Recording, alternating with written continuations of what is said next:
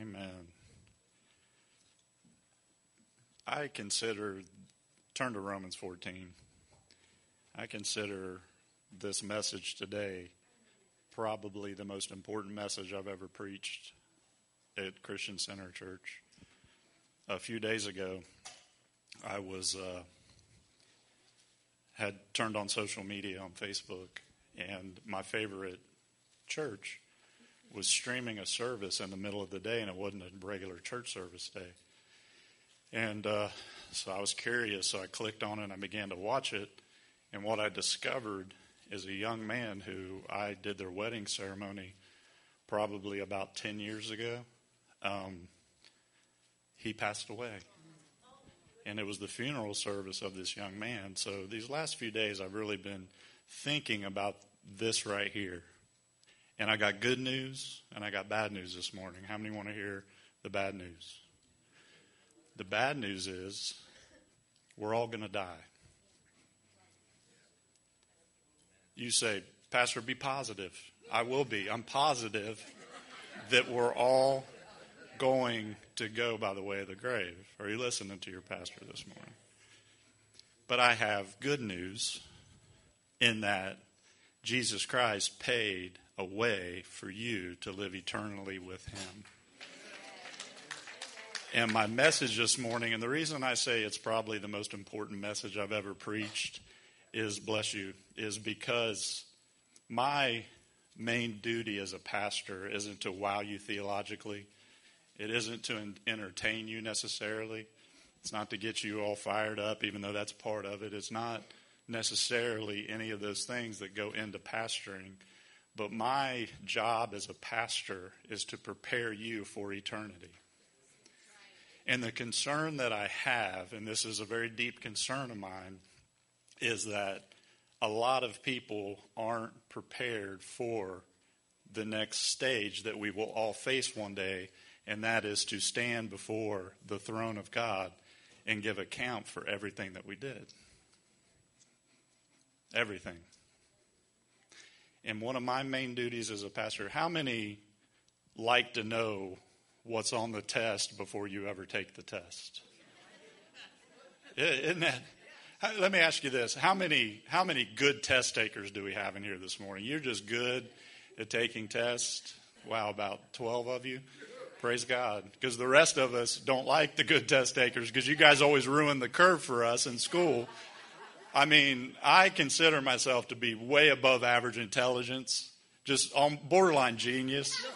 I see the people that know me best are laughing the hardest right now. But I just wasn't a good test taker. I just wasn't good at going. For some reason, I just go. A lot of it was multiple choice, and I guess all the way back in high school, I still had a pastor's heart, even though I wasn't following the Lord. And I felt bad just picking one. I'm like, man, B looks good, but I hate to leave D alone over here. I, I don't want, so I just fill all of them in. Bless God. I just, and it ruined me on tests. But I discovered something uh, in high school that really helped me, and it's amazing to me that my parents didn't realize that my grade point average went from like a 2.0 to a 3.5 in my sophomore year for one important reason. I realized that I had older brothers that had already taken the same classes that I had. In realizing this helped me tremendously for one simple reason. It helped me because they had the tests that I was going to take. And you can imagine trying to get these out of my brothers. I mean, I had two older brothers, and it was like, sure, if you clean my room, I'll give you the test that you're about to take. Or don't tell mom that I did X, Y, and Z, you know. And, and in high school, I don't know about you, but our midterms were all written in grades. We'd take it from class to class, and they'd write the grade in. That's tough because that D really wanted to become a B with the stroke of an ink pen from a 14 year old boy. Anybody else follow me? Yeah. You're like, man, that D, that, uh, you know, I don't want to get in trouble with my parents, so I changed a lot of grades. But my point is simple, yet it's very powerful for my illustration this morning. Is church, if you know the questions that are going to be asked in eternity, then you will be prepared in life now for entering into eternity. And it's the reason I say that it's probably the most important sermon that I've ever preached right here at Christian Center Church. Because as your pastor, I want you prepared for eternity. And my title this morning is Two Books. Everybody say two books, two books. and two questions. That's where we're going to focus this morning. So let me pray for just a minute and ask the Holy Spirit to help me and to help you receive this word. Dear Heavenly Father, as always, God, we just come before you and we ask for your help. We ask the helper, the Holy Spirit, to come and just settle in this room. Father, I bind every distraction. I bind everything that the enemy would try to shoot arrows and just distract people in this next few minutes and moments. But that God, we take the seriousness of the fact that we will stand before you one day very seriously today. Understanding that it's not out of fear, but it's out of great love that we come to you and ask you, Lord, to speak to our hearts and change our lives. Anything that's said of Jason Hanks, God, I pray it would fall by the wayside, but whatever is said under the unction of the Holy Spirit, let it go into the hearts of these people and change them for eternity. Amen. Look at Romans 14. If you got your phone, if you have an iPad, if you got your book, great. How many has eyelids? You got some eyelids? Cool, because we're going to put it right up here. Steve, if you would go ahead and put that. Because I want to break this down and I want to teach you today on a very important subject of what are the two books and the two questions that we are going to face going into eternity. Verse 10 You then, why do you, what's going on here in the context of this scripture is the church people were fighting. Imagine that, right? The church people were fighting amongst themselves. So Paul writes to the church and he says, You then, why do you judge your brother or sister? Or why do you treat them with contempt? So then he flips the script a little bit and he says, For we will all stand before God's judgment seat. That is a reality this morning of my life and your life, is that we will all stand before God's judgment seat. Go and go to the next verse for me, please. It is written, As surely as I live, says the Lord, every knee will bow before me, every tongue will acknowledge God. Can I tell you something this morning, church? Every knee is going to bow to the Lord Jesus Christ one day. Every tribe, tongue, and nation, every single person, every different religion. It's like an aha moment that is being described here in Romans that says there's an aha where they say, he really is the Son of God. There's that aha moment. Go ahead and go to the next verse. So then, each of us will give an account of ourselves to God. I've entitled this today, Two Books and Two Questions. Say it again Two Books and Two Questions. Here's my point of talking about test taking. Here's my point in talking about preparation for what is ahead there are many of us who don't know what is going to be on God's test.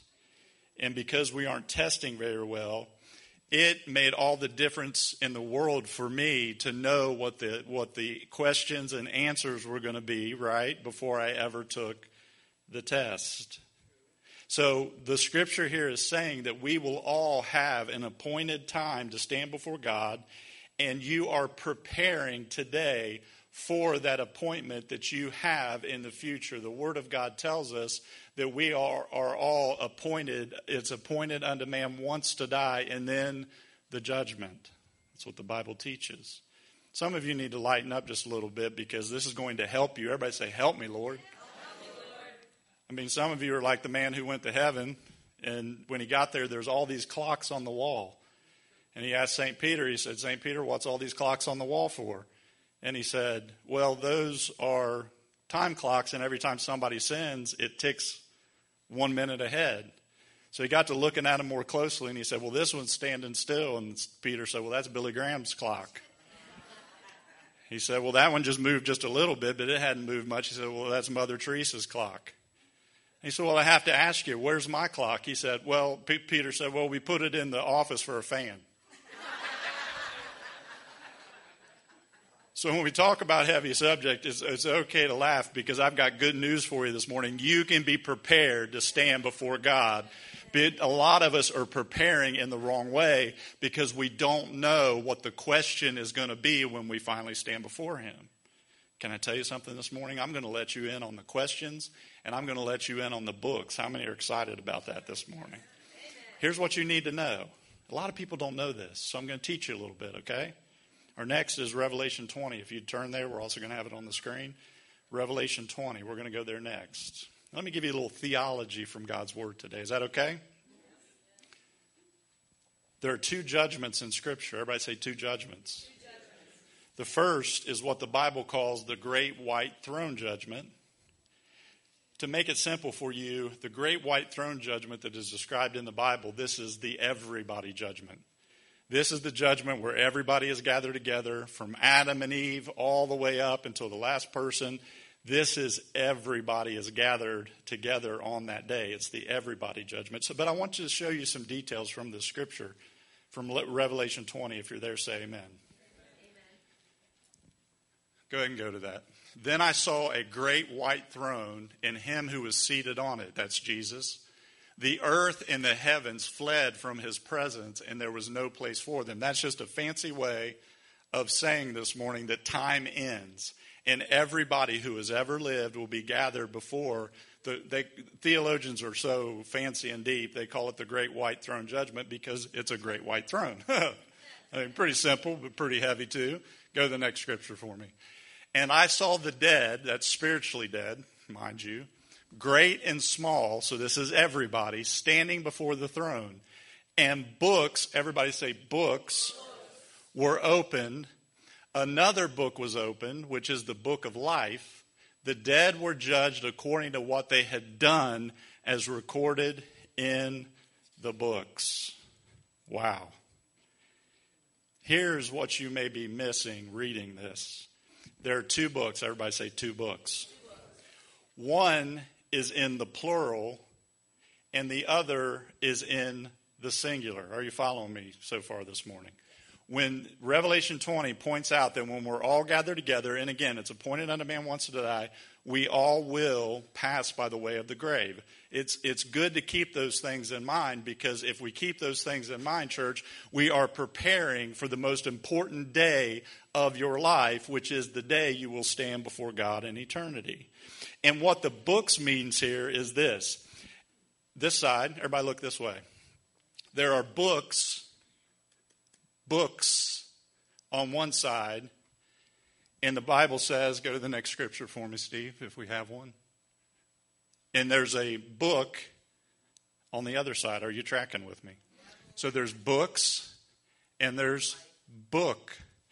And on one side is the books, listen to me, of everything that you have ever done in your entire life. How many know that's a sobering thought? When I was a freshman in high school, I think there's about four volumes written during just that one year long period in my life. It's a sobering thought because the Bible very clearly tells us there's nothing done in secret. There's nothing that is hidden from God. There's nothing. He sees all, He knows all, and heaven keeps really, really, really good records. So on one side, you have books of everything that has ever been done, said, secret, not secret, the times that you got angry, the times that you did anything. There's books, but can I tell you what the Bible says that is on the other side? The content that we see here is undeniable, but let me just give you a little bit of liberty and myself liberty to talk about that particular day. Because on that side, you have recorded everything that you've ever done. And on this side, you have what is called the Lamb's Book of Life. And can I take a little bit of liberty and just say that what I believe is recorded in the Lamb's Book of Life is everything that Jesus Christ did? Because Jesus Christ walked this earth sinless and spotless, and he never got angry and he never sinned, and all the temptation that he faced, he conquered it and he overcame it, and he went to the cross, and the Lamb's Book of Life has a recording of everything that he did. And I believe at the very back of it, the reason it's called the Lamb's Book of Life is I think at the end of it, there's an index. In the index are the names of those who have been written in this book and over in these books is everything that you have ever done. So the question that oftentimes we say and ask ourselves is what is the question that God is going to ask of us when we get to heaven? Everybody say, Tell me the question so that I'll know the answer. The reason this is so incredibly important is because, again, I don't believe that a lot of people are preparing in this way. Because when he gets, when you get to heaven, this is the question that's going to be asked What did you do with my son, Jesus Christ? That's the question that is going to be asked. What did you do with my son? And the, the reality is, is God is giving you a choice whether to be judged out of the books or rather to be judged out of the book. Are you following me this morning? Yes. Because if God gives you a choice, everybody says, well, God must be really mad because he sends people to hell. Can I tell you this morning? God does not send people to hell. What the reality theologically is, is that sin must be paid for. Sin must be paid for. So the question that you're going to be asked when you stand before God is whose tab is this going to go on? Are you going to put it on your tab? Are you following me? Do you want the, the books open or do you want the book opened? Are you tracking with me this morning? Because, uh, in other words, God has a simple question that we miss a lot of times when we read through the Bible. And the simple question is simply this do you want to have to pay because pay, sin deserves a payment? Jesus Christ did not go to the cross and hang there to make some kind of a show of God's power or certainly God's love, even though it showed that. He came to pay a price. And God's question to all of us is do you want to pay for this yourself or do you want somebody else to pay for it? How many know that it's wonderful when somebody else pays for something for you? Amen? We miss this question because we aren't preparing in that way. How do I know this? Go to our next scripture there, Steve, and Matthew. You say, how do you know that people are going to get this wrong? Jesus said himself in Matthew 7 21, read it with me. Not everyone who says to me, Lord, Lord, will enter the kingdom of heaven. You say, well, that's heavy this morning. It's reality. It's reality that not, what are they saying? Not every, this concerns me because at one time in my life, track with me, at one time in my life, I was told all that you have to do is pray a prayer and walk an aisle, and you're on your way to heaven. Can I tell you something this morning? I know we're preparing wrong because the Word of God is very clear that Jesus says, wait, back up for just one second, because not everyone who says to me, Lord, Lord, will enter the kingdom of heaven, but only the one who does the will of my Father who is in heaven. Go to the next verse. That scares me. That first word right there alerts me. When I read scriptures like this, I understand. Everybody say many. many.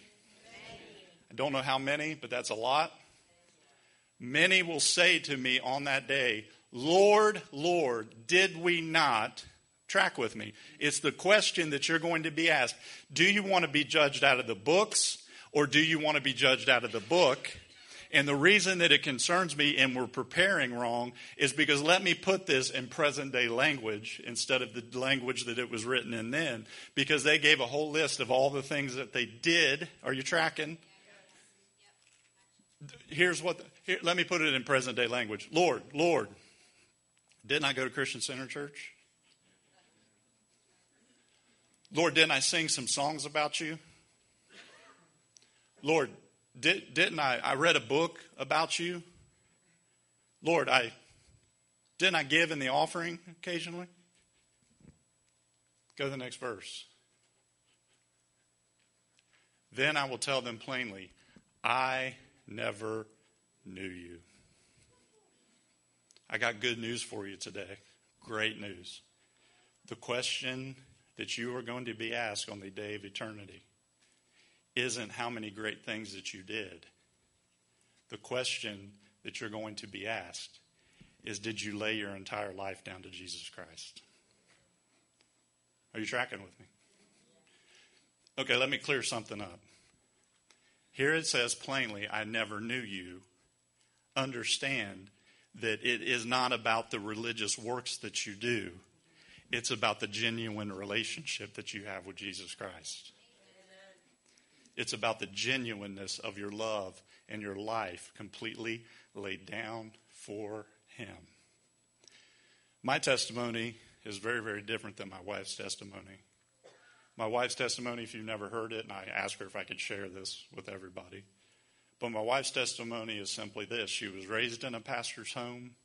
She was raised literally, literally the weekend after she was born, she was in church. And I would, I would guess to say, being a pastor's daughter, she probably never missed a church service for years and years and years. And Leah's testimony is simply this in her early 20s, her testimony was that she was probably playing church, and my testimony was I was running from church. But both are equally as bad. Are you tracking with me? Because if you are relying, and many people do it, but God, don't I do this? And God, don't listen to me. None of those things are wrong. I mean, come on. Are you hearing what I'm saying without hearing what I'm saying?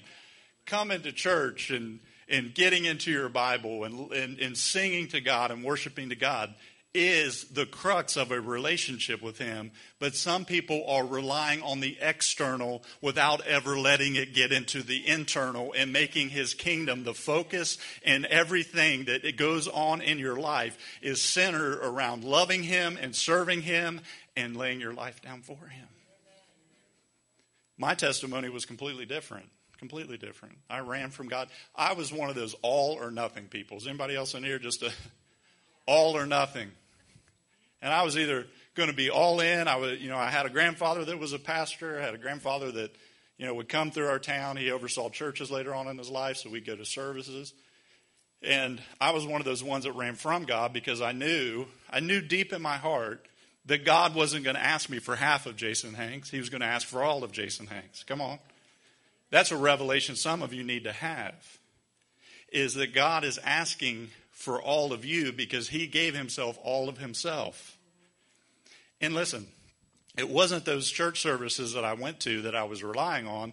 I got into a service with people, and I never experienced this before. They were lifting their hands and they were singing out exuberantly and they were passionate for God. And listen, at first I thought it was a cult. Come on. I did. It scared me to death. These people are but listen to me. I saw they had something that I didn't have. What was it? I didn't come to Jesus because I came and heard a sermon. I came to Jesus because I experienced people who really truly knew him. Who really truly had a passion and a, and a drive to them that it wasn't about just coming to church every week. It was about a relationship that they had with a risen Savior. Do you understand that the question on that day isn't how many good things or bad things that you did? The question is, did you really lay your life down for my son who laid his life down for you? Do you understand? That's the answer to the question. The question is, what did you do with my son? In church, the reason that it's so important is because a lot of times our external can be what we rely on when God wants to get to the inside. You want to know how you change and you grow in Christ? It's getting Him in here, not trying to affect things out there. Heard a story one time, and just bear with me. Heard a story one time of a fire up in Chicago. And this fire up in Chicago was a was a large, like forty story building, and it was a housing project. And by virtue of the big fire, and they had to call in fire departments from all over the area and even out of the county had to come in. It was a big blaze. They were fighting it. So all these people had gathered outside while these firefighters were fighting. This lady comes running out of the building. She says, My baby, my baby, my baby's still inside. So a firefighter puts his gear on and he goes running in that building. She said, You know, he's up on like the 15th floor. So the smoke is so thick that he had to go counting the floors. Each one he'd get to, he'd count up. And the smoke was so thick through the hallway that he had to get down on his hands and knees because, as we know, smoke rises in buildings when they're on fire. Just a little side tip if you're ever in a building, get low. Come on. Get down here. So they he gets along and he he gets up and he's feeling the numbers on the door and he finally feels the number of the apartment she said on the such and such floor. He gets in to the room. He sees down low there's four crib feet right down here low. He makes his way to the crib and he picks up and he puts inside of his jacket and he begins to make his way out. He counts his way down. He comes, but and literally, this is like Hollywood movie stuff. Look it up; it's amazing. As soon as he busts out the door, there's a huge crowd there, and they're all cheering because they see the big lump in his jacket, and the building literally collapses behind him. And the the mom is over the police caution tape, and she's screaming and hollering, and he walks over. And he opens his jacket, and he had picked up a doll.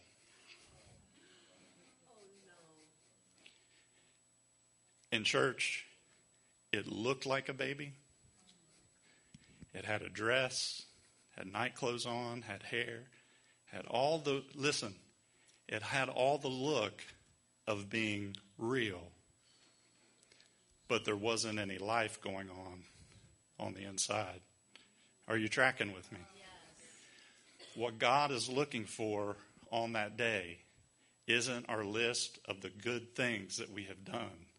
He wants to know have you really trusted his son for eternal life? Are you tracking with me? Because there will be books opened, and I can tell you right now, I don't want the books of the life of Jason Hanks opened and say, I would like to pay for those, Lord God. I would, I would like to be the one who pays the price for that because, again, there is a price to be. The wages of sin is death, but the gift of God is, is eternal life through his son, Jesus Christ. And you have books. And can I tell you this morning, thank God for the book. Thank God for the Lamb's book of life, church. Thank God that there was somebody who came that paid a price that you and I could not pay, so that by obedience and by following Him and by giving Him your all, and not talking about something that's outward, but this morning I'm talking about what is going on inside of your heart. Because many will say on that day, Lord, Lord, but didn't we? Best news I have for you this morning. Best news. But it's important that I say it. Because I know that there's a lot of people who rely on this. You can't save yourself. You can't do it. You can't save yourself. You say, man, that's not good news. Yes, it is. Because God sent forth His Son. Amen? Let's keep going. First question is What did you do with my son? The moral of this story is simply this you don't want to be judged on the books. Amen? You want to be judged on the book. You don't want heaven to be determined based on what you did. You want heaven to be determined based on what Jesus did. Amen? So, question one What did you do with my son? And he says plainly in verse 23 I never knew you.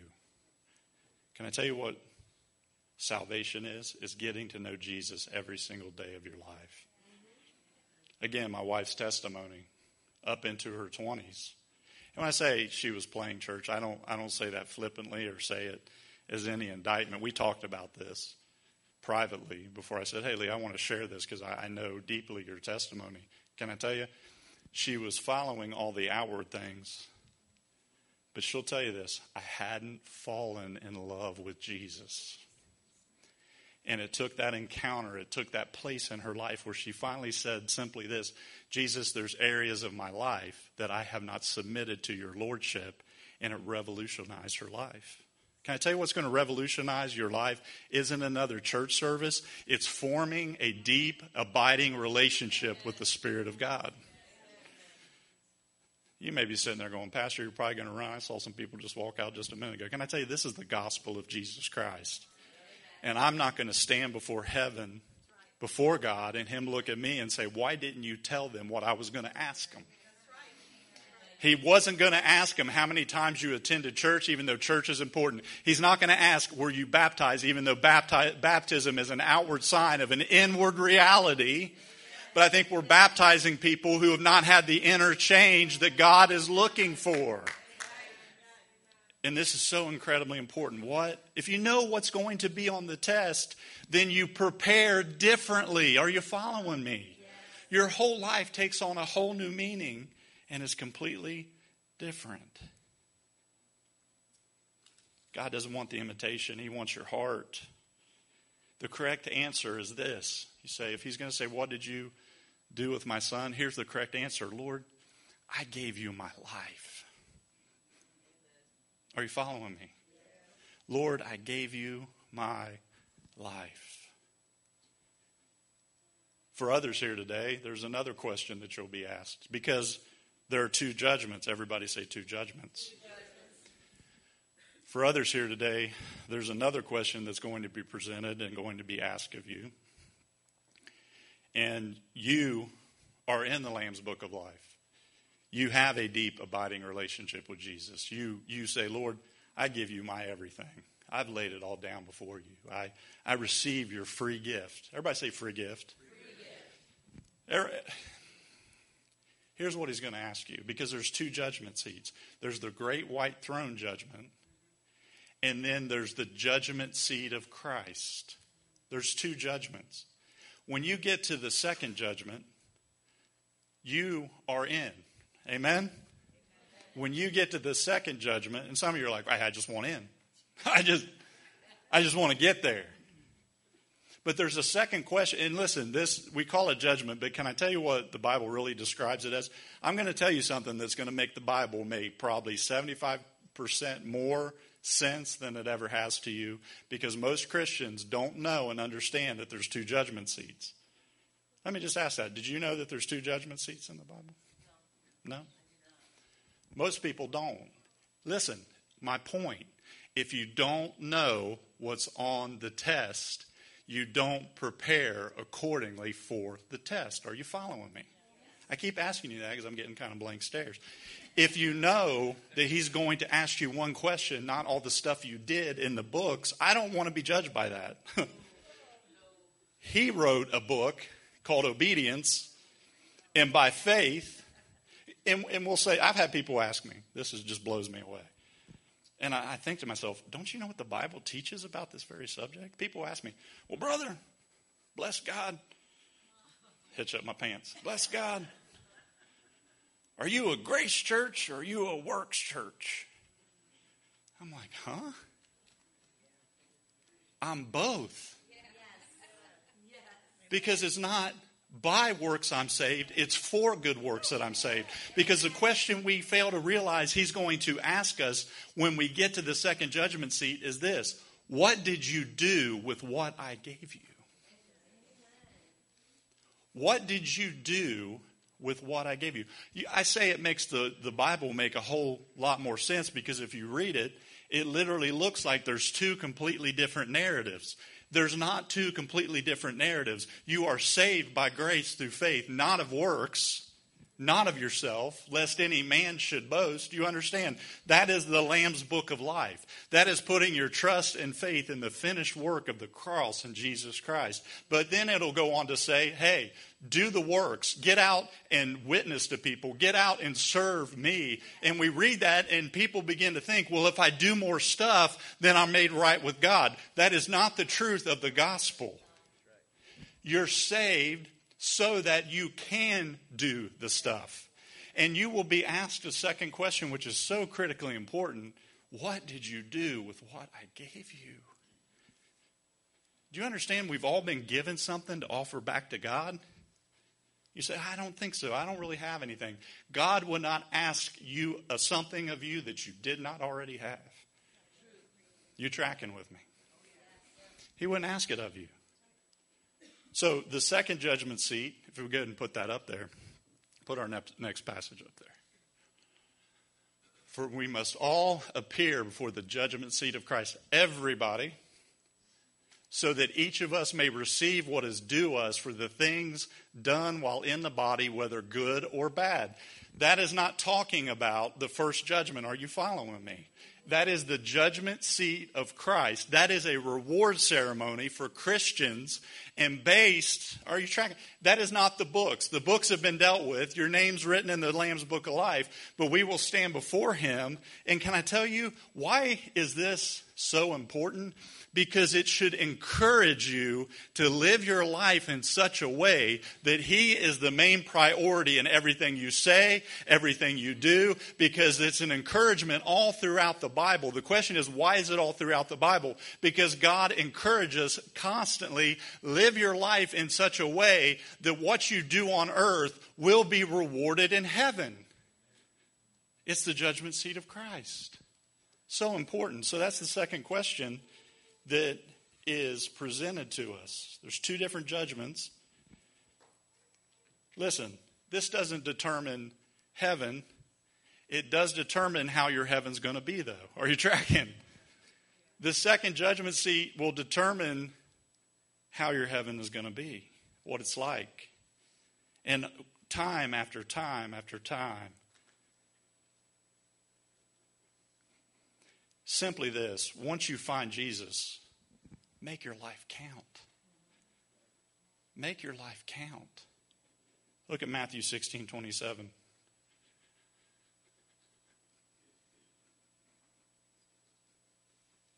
Matthew 16 27. Do we have that one, Steve? While, while he's putting that up there. The very last verse of the Bible says this. He'll find it in just a second. The very last verse of the Bible says this Behold, I come quickly with my reward in my hand. Do you understand that's that's the heart of God for us is to serve and love him and lay everything down before him. That's eternal life. And then he'll give you assignments, he'll give you Church, oftentimes you guys think that we get up here and we encourage you to get involved in whatever area for our benefit or for just the benefit of the church. Does it benefit the church? Absolutely it does. But here's something I've learned about God, and I've learned it very clearly God's will will be done. He is not going to leave his will undone. He will get it. I've learned this. He'll get it done. But there's a call that goes out to certain people, and there's a call that goes out to their heart. And God is offering opportunities so that when you get to this day that we're talking about, you have something that God says, Well done, good and faithful servant. Enter into the joy of the Lord. Back up.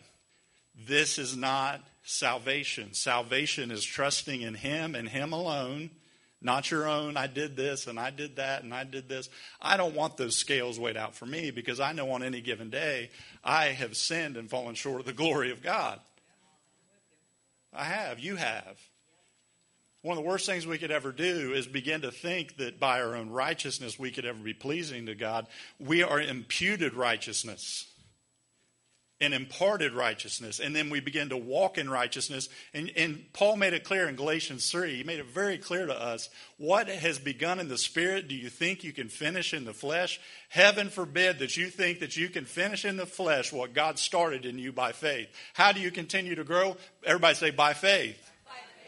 But as you step out in faith, God is going to call you to ever greater areas of obedience, and He's going to call you to ever greater areas. Listen, here's a dirty word in the church. Is that okay? Are you guys okay this morning? Here's a dirty word in the church sacrifice.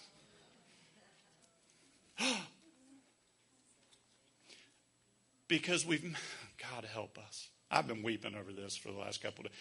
We've made the gospel about what we can get out of it when He made the gospel understanding. The question isn't going to be, boy, were you so blessed and did you live your best life? His question is going to be, what did you do for my kingdom? And if your answer is, yeah, bless God, I got a bigger house and a nicer car, can I tell you, don't misunderstand it. People who come here regularly know my heart. God wants you to enjoy your life. He does.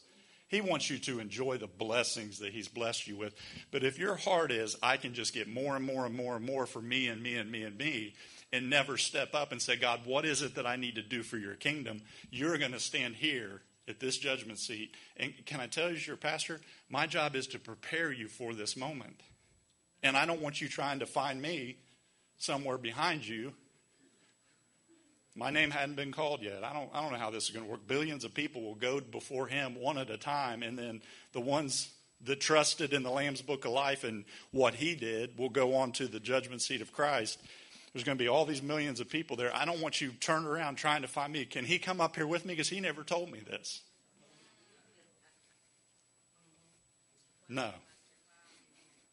I want you to know that in the kingdom, sacrifice and taking up your cross daily and following him is normal Christian life. We will not affect the world around us by just trying to get more. Listen, you are so blessed sitting here today. So blessed. And this isn't made to make you feel guilty. We live in the best country on the face of the earth. It's got its problems. We have some of the nicest things and we're so blessed. I don't want to stand before him and him say, "What that's great. What did you do for my kingdom?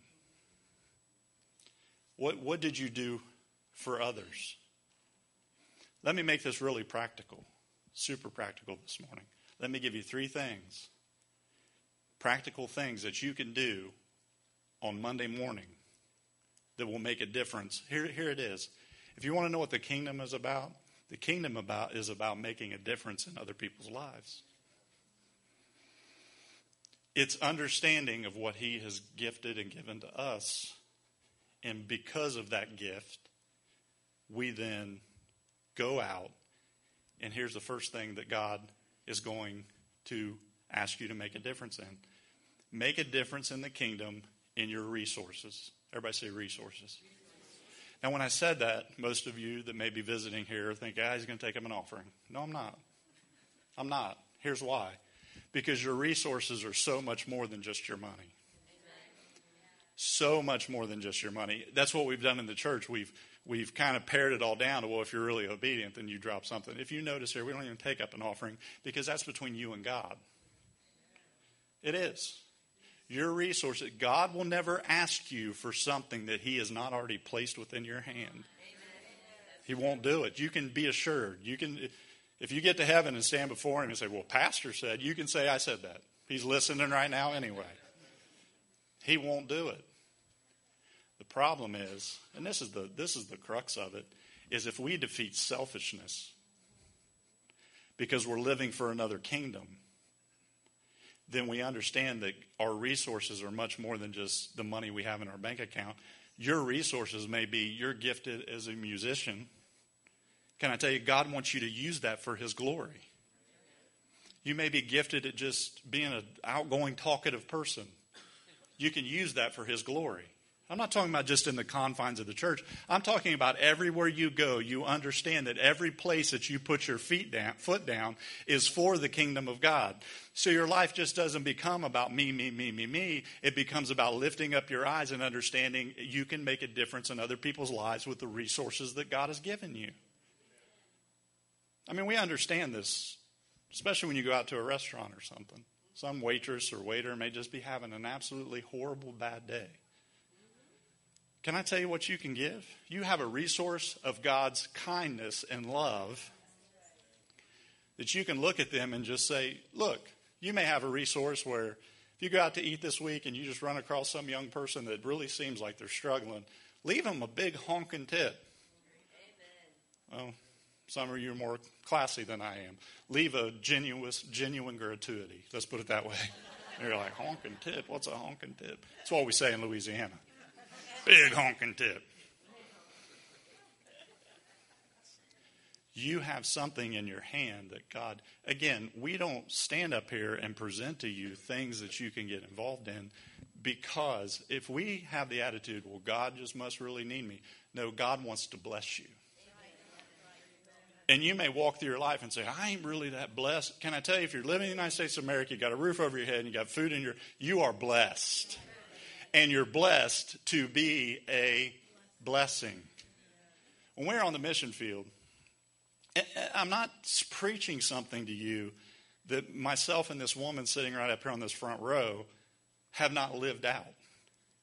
my salvation and my fact that I kneeled my kneeled down one day, February of 1997, and I said, God, I get, I, I, I here, here was my thing, and you guys will, you guys will understand this. Many of you have the same testimony. I didn't think there was anything in Jason Hanks that God would even want. So at that moment in time, he was taking a whole lot of bad from the book. Amen? Yes. Leah's was a whole lot of good. A whole lot of good. I mean, if you just take the book and say, man, Leah went to church every Sunday, she obeyed her parents, she didn't drink, she didn't smoke, she didn't run around.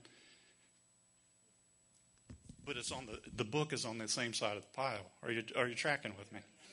And when I realized I didn't have anything to give him, I was so wrong. Because I said, Lord, I don't really have anything to give you, but I will give you this. I'll give you my life. Do with me whatever you want to do. Here's the thing about God He took me seriously. And I've shared this testimony, but I feel in this moment to share this because I think this will get through to you in this moment. I had built, my dream was always to have a landscape design company. I had been doing landscape design work for another company. And I even looked at it at the time like, God, you did this. No one can work and pay off all their equipment in the first year of opening a business and to do all these things. So in that first year, my business was going well, and I, and I attributed it to God. I said, God, you did this. God, this, what a blessing. Long story, I even had a partner that was going to come in that second year. He was doing, when he would do a landscape design, some of the jobs were three and four hundred thousand dollar landscape jobs. Huge. He's bringing his crews. I had the equipment.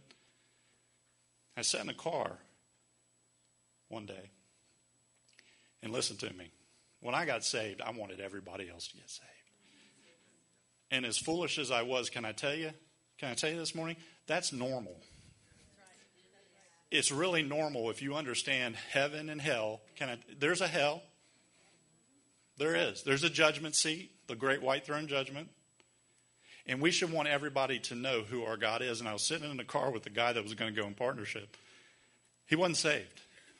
I remember I locked the doors in the car. Well, he had a lock. He, I don't know what I was thinking. He could have just walked out. I'm like, click. He looks at me like, well, what's about that? I'm like, Rich. His name is Rich Martin. You can look him up. He's still a landscape designer, architect in Columbus, Ohio. Don't get on and be weird. Like, did you get saved? Don't do that. I locked him in. I said, Rich, you need to get saved. Yeah, and he starts to tell me, again, you know where somebody's at because when they start to tell you all the religious stuff, you know where they are. And some of you have been relying on your religious stuff more than you have in faith in the finished work of Christ.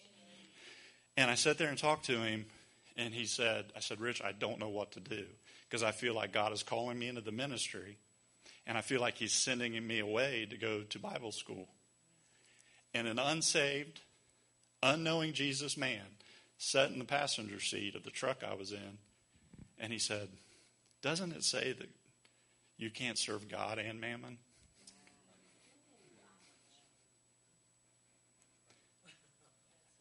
God spoke to me. And I laid everything. I'm not, I'm not telling you something that I haven't lived this morning. I'm telling you that is the natural Christian life. Now, don't come back to me next week and say, Pastor, I sold my house. Where do I live? Don't just stop. Stop. Stop. Can I live in your bed? Yeah. You have an extra room? You told me. Here it is. That was what God in obedience was calling me to do in that moment. And the beauty about God, and the reason why there's not two different narratives of trying to say, work, work, work, work, work, and then you get into heaven, it's you get into heaven based on Him. And then everything you do from that moment on is a life of obedience because He said, not even a cup of cold water given in the Lord's name goes without a prophet's reward. God's end game is to reward you in heaven. And Paul said, Eye has not seen and ear has not heard, nor has entered into the mind of man what God has in store for those who love Him.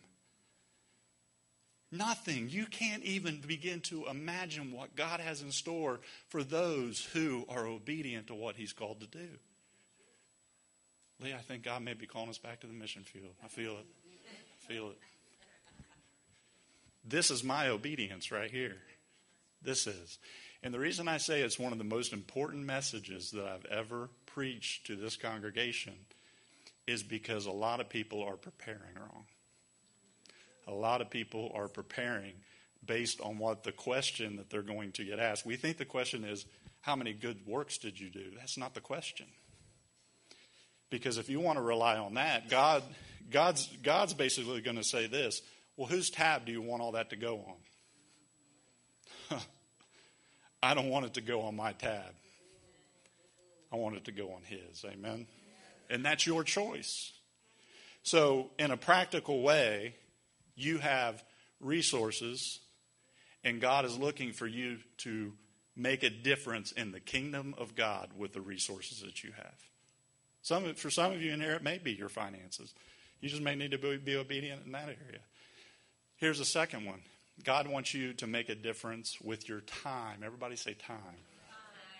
Whether you can play a guitar or you have a large bank account really isn't the question when it comes to the second one because we all have time. We all have time that we can give in bringing the gospel to other people. We absolutely do. We all get the same amount of time in a day. And as I said in the beginning, and it wasn't just to bring a heaviness, even though I can sense it a little bit in this room right now wasn't to bring a, a heaviness, but to go back and remind you of how I started. In a hundred years, all new people. All new people. We're all going. I think people live their life. They do. They live their life like, ah, you know, I got 40 more years. You don't know that. If anything struck me upside the head is watching a, a funeral service of, is he right at our age, right? He married somebody a little bit younger. The Beatle. Our age. His wife's a little bit younger. I, I, again, I did their wedding ceremony 10 years ago. That dawned on me, Leah. And here he, he is on the other side. Everybody's going to go to the other side. And when you go, you will give an account at the judgment seat of Christ, and you are going to give an account. And the question is simply this What did you do with what I gave you. Because we are called stewards of what God has blessed us with. And you're blessed. The one thing, and I, I started bringing up the mission field for a reason, and the Holy Spirit just brought it back to my mind. And we're getting ready to close here in just a minute. When we bring people in the mission field, that was our ministry. We would bring teams. So any given week, 30, 40, 50, even sometimes upwards of 100 people would come from all over the United States. You'd have 20 people from Minnesota, you'd have 15 from Pennsylvania, you'd have six from Florida, you'd have eight from California. We even had people from the United Kingdom fly in and we'd pick them up. We would lead them through a week of evangelism. And it was amazing, especially teenagers. It was probably the best because we worked in garbage dumps with medical and dental and all these different things. And it was literally, when I say garbage dumps, I mean on the trash, not like near the trash or it was two blocks away in and on. These people lived there and they made their living picking out the trash what they could to try to make a living. So we went in there and ministered to them. And at the end of a week, it was amazing because teenagers, especially, would just be so broken and just be so so so overwhelmed because they realized everything that they had been blessed with and how selfish that they were. Do you understand one of the hardest things for us as American Christians is to combat selfishness with our resources and our time? And thirdly, you can make a difference by sharing Jesus with other people. You say, boy, that's awfully practical. It's meant to be practical. Because when you really meet him, when you really get changed by him, when you really understand of how much you have been forgiven of, the Bible's very clear. Those who are forgiven much, love much love much. And when that love is deposited in your heart, when that love is something that's at the very forefront of everything that you say and you do, you can't help but go out from there. Can I tell you, if the church, our church, the church, universal, would just begin to just simply, and listen, you don't have to have a theological degree to show somebody because they don't really know, want to know how deep you are in the Word. They want to know there's a God who loves them and cares about them. And when you meet people, if you put in the forefront of your mind, they've got an appointment just like I've got an appointment because we're all going to stand at that one judgment. Everybody. Everybody that's ever lived, from Adam and Eve on, everybody is going to stand there. So you meet people and you understand they have a, a an appointment at the judgment seat, just like you do, and they're going to be asked the same question that you're going to be asked What did you do with my son, Jesus Christ? Stand with me this morning. Your resources, your time. Again, I try to be practical. There's two judgments, and there's two books, and there's two questions. Bow your heads with me this morning. Go ahead and put us back in a worship mode. Alexis, Tam, if you guys would come. Again, the most serious message, most important message, serious, important message that I think I've ever preached, but I knew that I knew that this was the direction to go. This has been heavy on my heart lately. That I want you to know that you know that you know. Not to rely on your church attendance or your giving or how many songs you sing. Those are all, those, listen, those are all outflow of a heart that has been completely changed by God. You say, How do I know if my heart's been changed? Out of the abundance of the heart, the mouth speaks. Out of the abundance of the heart, Jesus very clearly told us. He talked to the Pharisees, he talked to religious people. He said, You're so worried about the outside of the cup, and God's worried about the inside of the cup. And I believe a message like this, without any question in my mind, a, a message like this deserves a response of you coming out from where you are and making your way up to this altar. And you may say, I, I, I know that I've known him, but I've just walked away for a period of time. I want you to come up here and rededicate your life to God. You may say, I don't know him, and I don't know that I can answer that question when I stand before him. I don't know if I can answer that. As they play, I just want to invite you to come around this altar as a symbol today that you are laying everything. He is going to be your life. He is going to be your everything. You're not going to play games with God anymore. You're not going to be in and out and lukewarm and sitting on the fence today. You are making a commitment that God, you are my everything, and I lay it all down to you again. I think it's appropriate. If you can, just come up here and get on your knees. I'm telling you right now, your pastor's on his knees because there's areas of my life, church, that I just I know aren't in obedience to Him. And it's not on purpose, it's just life just gets so in the way sometimes. Just come up here and make this a moment between you of God, of repentance, because we will all stand before Him. We will all stand. We have an appointment. We have an appointment. And make sure that you are ready this today isn't to scare you, it's to tell you the truth of God's Word. I take this so seriously, this moment right here.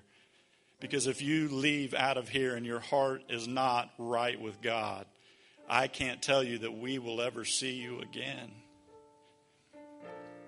I'll never forget this as long as I live. Church service about a year after I got saved, and there was these two young men right there in the church service, and the altar call went forth, and there were probably 75 people that went up and they sat in the back and they played and they did this and their hearts weren't right with God. I knew it. The Holy Spirit told me they weren't. So I went over to them and I said, guys, Jesus is calling you. I felt such a such an unction in my spirit to go to him and witness to him personally, and they did, they they they said no, we don't want anything to do with that. The very next day, both of them drowned in a tragic boat accident. Listen to me. If the Holy Spirit is tugging on your heart, if he's wooing you and pulling you, do not ignore the voice of the Lord. The Bible's clear. When he speaks, do not harden your heart, but come to this altar and lay it all down before him. Make him your everything today. Make him your everything today. Guys, if you would just play.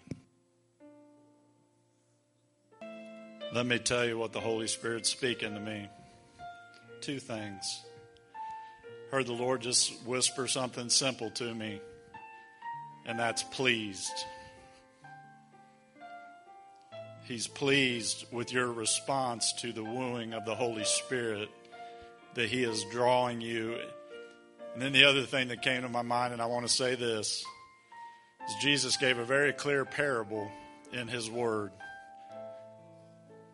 So there were two men at a prayer meeting, and I'm paraphrasing here mightily. It's two men at a prayer meeting. He said, The one man stood before the temple and stood before God, and he said, God, I thank you that I'm not a woman. I thank you that I'm not like this man over here, and I thank you I'm not like this one over there, and I thank you that I'm not. And he said, The second man stood humbly before God, and he tore his garment and he wept to God and he said, God, have mercy on me, a sinner. Jesus said, Which one left there justified? And the answer today is the one that humbled themselves and said, God, have mercy on me, a sinner. God desires to have mercy on you and desires for you to have a close, not religion, but He wants a relationship with each and every one of us. And the entry door into that relationship is humbling yourself before the sight of the Lord, and He will lift you up. The entryway into that is just coming humbly before God, like many are doing, and I know many of you are doing right there where you are, and it's just saying, God, cleanse everything in me. Here's why this is so important, and what the Holy Spirit's speaking to me right back there. He reminded me of over the last five years of four different times that he has had me preach this type of message. And every single time, he just reminded me, every time we've seen a breath and a fresh wind blow through and bring refreshing to this congregation and bring new life and bring new growth and bring people refocus back on his kingdom and refocus back on him. You have to understand these are the type of sermons that I weep over because I know there will be people walk out of here and you never heard a word that I said. And Holy Spirit never got through to what I was saying. But for those of you who allowed the Holy Spirit to speak to you today, including my own heart, trust me, God wants to say to you, you've come, you've asked for His mercy, you've, you've thrown yourself down upon Him. That is what a Christian life is all about. Amen. Lift your hands with me today. I want to bless you. I want to bless you as your pastor. If nobody's told you they love you today, your pastor loves you.